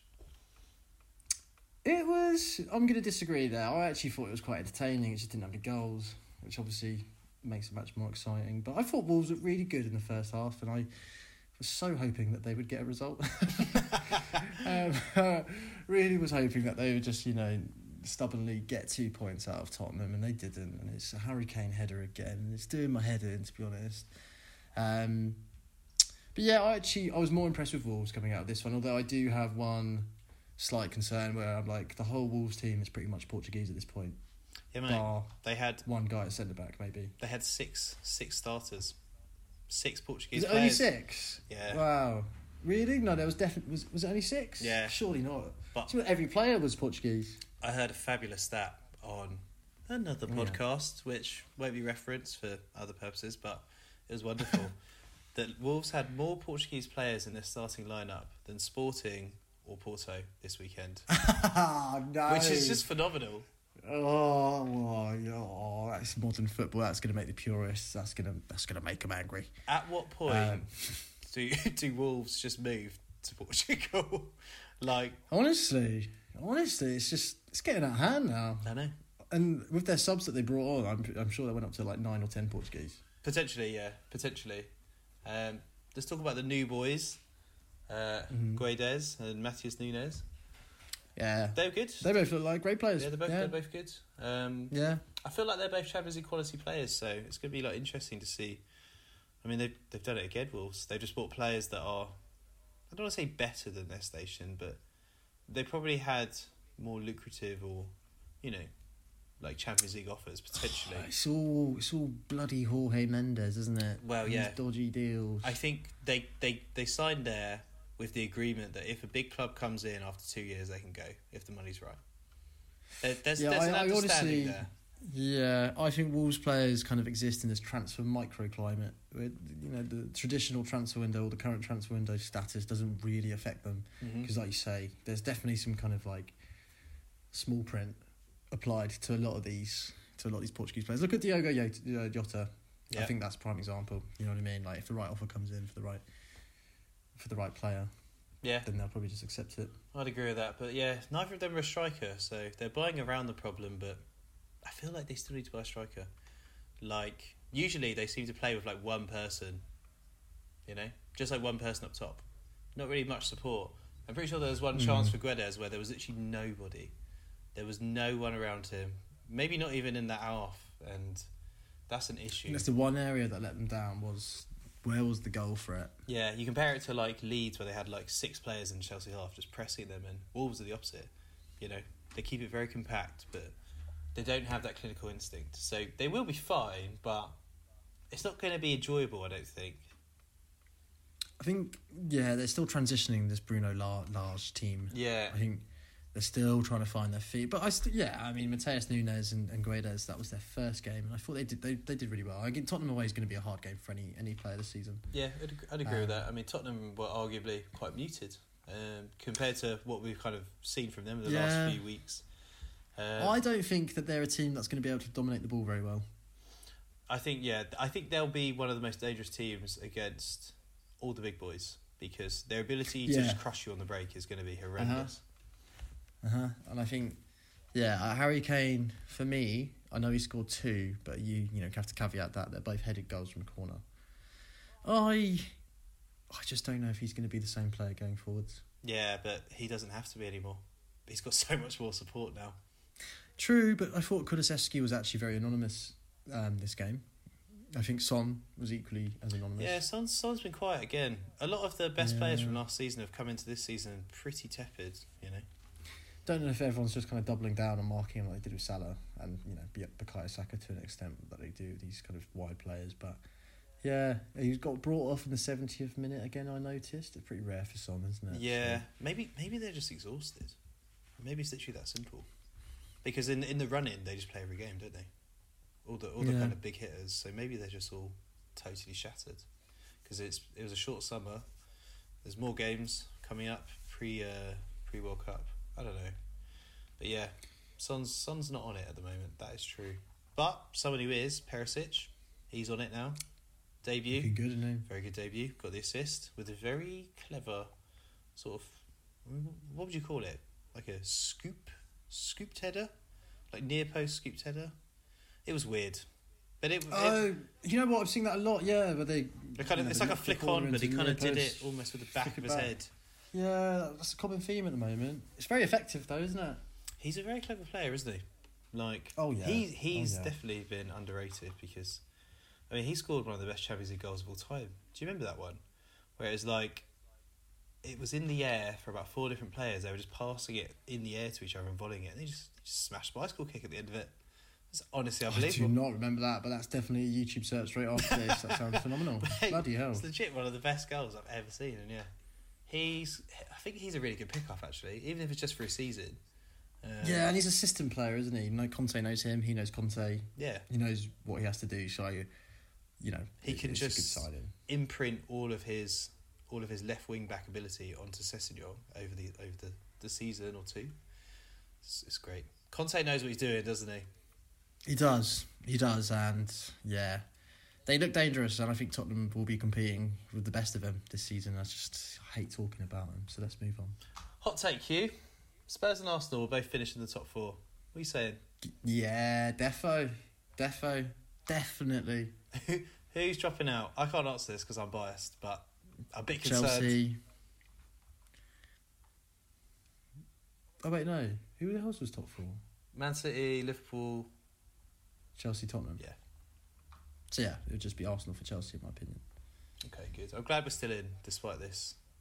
It's a I just don't want to break. Yeah, I don't want to break your heart. It's fair enough, mate. But a couple more uh, winless games and it's going to be I hate to say it, mate. You're already seven points behind us, three games in. Not ideal by any stretch of the imagination. Not ideal indeed. You know, like oh, we were there last year. Don't worry. You look at the table and you're like, yikes, yikes. That is. What I'm hearing bad, is we're but- coming fifth on the final day. that's that's what you're telling me. I don't think I'll be happy with that. Nah, it's early days, and that's why you can't really get taken with it too much yet. There's still so much to happen, and it's going to be one weird year with the World Cup in between. Yeah, it is. So I think this year is going to be more unpredictable than most. So yeah, no, that's fair enough. Thank you for reassuring me. I appreciate that's that. right. I never thought I'd have to do that on game week three, but No, mate. Well, I'm just so. I don't think I've ever seen Liverpool not not win after three games. I got so used to it, just the, the machine just rolling on. So it's a slight readjustment for me. yeah. Anyway, to another team that are used to losing, and that's Leicester. What's going on with Leicester? They've lost again. Oh, they've lost their shine. They're. I'm worried about Leicester. We've been talking about it for the last couple of weeks, but it's not a happy camp. Fofana wants to leave. Brendan's unhappy with the lack of signings. Money doesn't seem to be available to make those signings, or you know the board aren't willing to to make any signings. I don't know what it is. I think it's just that Not they have too place to many squad players. They need. They just need to shift players. It's not. It's stop not. playing hardball, Fofana, and just I agree. Let him move on. If he We're wants to of time. go- if that's the case, and you're not even going to play him, then Yeah. what's going on there? Eighty mil is a more than fair price. Like that's inflated. Just just go for it. Give yourself time to find a proper replacement, or get one done now. You know, those players are out there. Mm. You picked up Fofana, so just pick up the new Fofana. Yeah, you know what I mean. Like, what's what's why are you suddenly so confident you can't replace him? Yeah, that's that's what they've done for so long. You know, you did it with Maguire. Yeah, I don't get it. Exactly. Uh, And yeah, Amartey, not a centre back. Brendan needs to stop that. He keeps doing it, and it never works out well. He, he needs to stop that. Tactical genius from Brenda. Brenda. it's going to be like that. Okay, name calling. All right. no, no, I, take it back. I take it back. I just think Brenda's in a really sticky spot, and you know, less Southampton. Sorry, are a team you have to beat. Yeah, You have to beat them. Southampton are a hard team, but you have to beat them. And You have to beat them. fair play to Southampton. You know they don't have the best squad, but they just work really hard again. Like they give they give it a lot. By the way, these same teams, this is this is the nine 0 game. This is this Leicester beat them nine 0 like two years ago. So Oh yeah. those demons have been fully expelled. Southampton, they've cleansed it. Ralph's going to be fine sure this season that. now. I mean, until they get their own 9 0 and revenge, so Can you you can quite exercise such a result by the 2 1, but I like where you're going with that. Oh my 9 0's ridiculous, can I just say? Yeah, that 9 0. that that was actually keep your job from freakish. the 9 0. Two times. Dang, son. Was, was it twice with the same team? It was, Two wasn't it? times. That's rude. Maybe it is redemption then, because that's pretty rude on Leicester's part. That's pretty rude. Yeah, I mean, yeah, Southampton really good. I'd say they're the hardest team to gauge their level because there was one point where they were like, I don't know if they were like top six for quite a long time of last season, and then they just didn't win for like twelve games. Um, so it's like, it's hard. It's hard to gauge where they actually sit. Like, are Hard they are they more like West Ham, Brighton area, or are they more like you know down the bottom? You don't. I'd say they're kind of in between. Yeah, they're they're a weird one, but they got the job done. You know, like Adams scored two decent goals, just came on, just absolutely bullied Leicester. Leicester, oh my god, they're so rubbish at set pieces. Southampton, they did a long throw, and I absolutely, I've got so much time for it. Like, what are Leicester rubbish at? Brendan cannot coach corners. So what do we do? We just replicate corners with long throws, basically the same it. thing. Just send it, and that's what they did, and it worked. Yeah. And you're just like, if this is if this is honestly the blueprint, Brendan is gone because every team should just long throw every throw they get. Well, they probably will. Yeah, and if they do, They probably will. It's gonna be Like, panic. As we were saying, It's gonna be panic. You know, set pieces is is is, is like so hot, and uh, we got a set piece goal against them as well. yeah, Um, like he's he's gonna be gone soon because he can't fix it. No, and this is where it, this is where the concern is for Brendan. Right? Is, is can he fix this? Like- he's pretty good, you know, when the team's pretty good, and you know he can implement his style. But when push comes to shove, and you need to start being a pragmatic coach for results, and you need to lift the squad. I haven't seen enough of him being able to do that. No, and like coaching set pieces is basic. Like Arsenal were absolute shambles of set pieces, and Ar- Arteta's made them like the best and not conceding now. So Yeah, yeah, massive turnaround. I guess set piece coaches, I guess, are the norm. Yeah, or need to just get a days. specialist to help you. You obviously it's not your forte. That's fine, you know. But just Mhm. get someone in. Mhm. It's going to be his downfall for sure. I mean, it was just another cross for the second goal as well. If you cross against Leicester, you will score. It's, it's yeah, it's too easy. Um, one thing I was when I was watching it that I realised was that no one's trying to buy Wilfred Ndidi anymore. Do you remember when everyone was thinking about buying him and saying like, "Oh, Yeah. his numbers, his numbers are so good," you know? N'Golo Kante replacement. They said. And I'll be honest, like, what's going on with that? Is he is he not that good? Or is it just Leicester are not that good? Or like what's going on? I think he can still be a good player in his day. I just we're not seeing enough of those days. well no, and like if you're not if you're conceding goals every game, then Mm, as a DM you, you are failing in your kind of primary role, unfortunately. I think the whole midfield has regressed though. Like Tielemans as well. Like he's just not looking very good, is he? No, but that I can Mm. understand more because he wants to move, you know. There's there's there's not even murmurs of Ndidi anymore. No, that's a good point. His stock has fallen. Um, It's a weird one. yeah, it's a weird one. I think a lot of Leicester players' stock has fallen. Maybe apart from James Maddison. Yeah, mate, he's absolutely carrying that team at the moment. Um, I saw some stats. It's like top top three English sort of players now in terms of calendar year for numbers and goals and assists. So, Where's his England cap? what do you reckon? Going to make the World Cup? I mean, we both know he's not, but I think he should. He's not. It's weird if he doesn't, but I do get it. We have a lot of cams. Gareth Southgate doesn't like him, mate. He does not like him at all. I do think it's a case of that. There's no. Re- if you're if you're calling up Emile Smith Rowe Mm, before James Maddison, then I think you've you've missed the trick there. yeah, Maddison. Maddison is he's a he's a match winner. Like he's really good. He's by far their best player right now, and they've got a lot of good players. None of them are playing well, but yeah. No, I think Madders. If they have a pretty average season again, Leicester, I, I can see Madders leaving at the end of the season yeah, quite happily for a bigger club. yeah, like the sort of creativity that he brings. Like, oh man, it transformed Liverpool's midfield at the moment. I'd absolutely love it. Probably doesn't have the Mm. right right attitude for Liverpool, maybe, but you know what I mean. Like, he's really good, and He'll have plenty of suitors. He'll have plenty of suitors. So, yeah, I, I, honestly, I could see him moving next summer, whatever happens. To be honest. Yeah, yeah, I can see that for sure. Um, but Mm. yeah, not looking good for Leicester, but very good result for Southampton. Well deserved. Massive result for them. Well done, Southampton. And then on to the final game.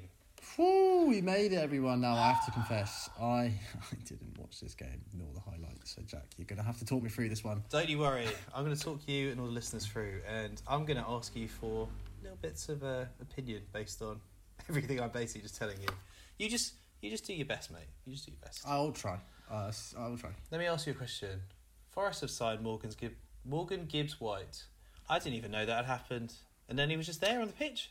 I knew I Yeah, knew it was linked, that. but It's 42 mil with all the potential add-ons. Yeah, bro. It's a lot of money. A lot of money for him. forty-two mil. 42.5 mil. I think it's 35 is guaranteed, or maybe 30 is guaranteed. Are you kidding me? And they've just And bought. five- They bought. Matthias, was it Matthias Nunes No, for the same? that's Wolves. Yeah, but that's what I mean. That's where he's come from. They bought him with the same money. Hey, what? Morgan Gibbs White came from Wolves, right? Oh, sorry. Yeah, I'm, I'm having a brain fart. So okay, yeah. they've literally moved that money and bought. Oh my god! What? a- What a deal for Wolves? So, I do have a bit of background on this particular deal.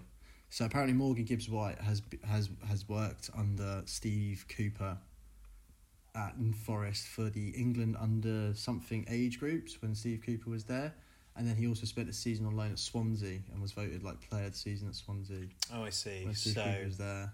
So I think it's a case of he wasn't. I think he fell out of favour at Wolves, so it just suited everyone. that's a lot of um, money, though. That's That's a lot of money though. It's a lot of money. That's a lot more than I was Um, expecting. I thought it was going to be twenty-five. Yeah, I mean, he doesn't have enough Premier League experience to to justify such a fee. So you have to say it's good business by Wolves. Damn good business. I mean, yeah, I'd say Nunes is a much better player, Yeah, me too. I mean, on paper, much higher ceiling. but we, you know, maybe we haven't seen enough of Morgan, Morgan Gibbs White. I guess not. But yeah, is he even going to play at Forest? Like, they probably already signed a replacement for him since we've started talking. Probably, you know I probably mean? they're Like, they are going. They're just not stopping. they're actually going ham. Like Yeah. 16 signings, probably not even done. Um, I tried to do some research and find out if anyone's ever made this many new signings in the Prem. The best I could find was Everton in 2017 when they signed 15 players. So that Ooh. I don't know if it means this is the most that's ever been signed, but it's the most that I can remember. Because if I mean, if you look at this Everton window, let's hope Forest's success is a bit better than this. Because like Pickford was good, but then Davy Klaassen, Yeah, well, I'm looking at some of these. yeah, God mate, Sandro. Do you remember Sandro? Michael Keane, rubbish. Rooney. I've never Gylfi heard of- Sigurdsson. Martina, Mate, Nicola Va- There's so many here that good, I don't even recognise. Same. I mean, yeah, that is a scattergun approach, and it did not pay off for them. Nah. So hopefully Forest have their head screwed on a bit more than that. Um, I do think there are worse teams this season, even by the small sample size of three games, than than Forest's team. Yeah, but it's just it's just unprecedented. Like, think about the dressing room. like, your squad is what 25? 25 man squad is the max. So max case, there are nine players from last season. Imagine that. Imagine that in your workplace. They add Mm. two thirds new people straight into your workplace. None of them know each other. Like it's going to be pretty weird as in a work environment, and I don't know if it's going to like work in the short term because these people have to take time to get to know each other and you know get used to each other. It's just it's a lot. It's a lot to try and do. It might work out, but feels a bit mad to me. It's a very all or nothing kind of vibe. And I love it. You know, Forest are like, Mate, may not come back it- here for again. yeah. We've got to go all in. It's Um, it's pretty cool to watch and it'll be fun to play out and it's like they're literally living like a video game fantasy where there's like just buy everyone. yeah, credit. I mean, the owner was like, I'm going to back you. and he bloody did. Hey mate. Um, you know, i if they go down, no one can point fingers at the owner. And, you know, I think that's a good place to be if you can afford it as an owner. And let's be fair, their finances are going to go through the roof exponentially anyway. Yeah, Because of just that's very you know, true. coming to the Prem. So you may as well give it a full whack. Yeah, that's very true. And yeah, they don't even have a sponsor. So I wanted to fill you in on why they don't have a sponsor because we talked about it last week. Oh, brilliant. Yeah, because that was really pissing me off, actually. Yeah, so their sponsor last year was Boxed, which is a boiler company. Um, Right. They offered to be their sponsor again, but Forest rejected it, and they're now looking for a new one. So Boxed are now on the sleeve. I guess the offer wasn't as lucrative as they were expecting. I guess, like, with with sponsoring a Prem team versus a Championship team, you pay more for a Prem team sponsor. So it probably was Yeah. just, yeah, it wasn't high enough. So, Well, at least, you know, what, I'm, I'm relieved. that seems like so a unfortunately, legitimate it's reason. not for any humanitarian reason or charity or anything like that. They just can't find the right one yet. Oh, thank God. The corporate greed still exists in football. Thank Don't God. you worry, the world still turns. Water is still wet. Oh, I can sleep easy tonight. That's good news. That's good news. Thank God. A couple of things as a Liverpool fan that I found a little strange. Seeing Conor Mm. Coady in an Everton shirt. He was Yeah. obviously someone who captained Liverpool under 23s for quite a long time. Mm. Um, also, I didn't know if you know this, Anthony Gordon was actually at Liverpool Academy as well. Um, no, stop it. But he wasn't renewed when he was. I'm not sure if it was 16 or earlier, but yeah, they're focusing on other prospects. So, yeah, it was just it was just weird to see what could have been, and obviously. God, uh, Michael Edwards probably could have got 100 mil for him if he's been paid 60. Oh no! Right, we got to go back on that. I mean, come on, this it can't happen. It can't happen. God, you know what? Our, our listener base is not big enough, but I would love to know what the Everton fans think about this. Like, you know, what's the general consensus here? Good deal, bad deal? Because, like, you know, like you said, great deal on the face of it for his player. But who else have they got? DCL still out. Yeah. Got Rondon. He's not exactly setting the league on fire, Rondon, is he?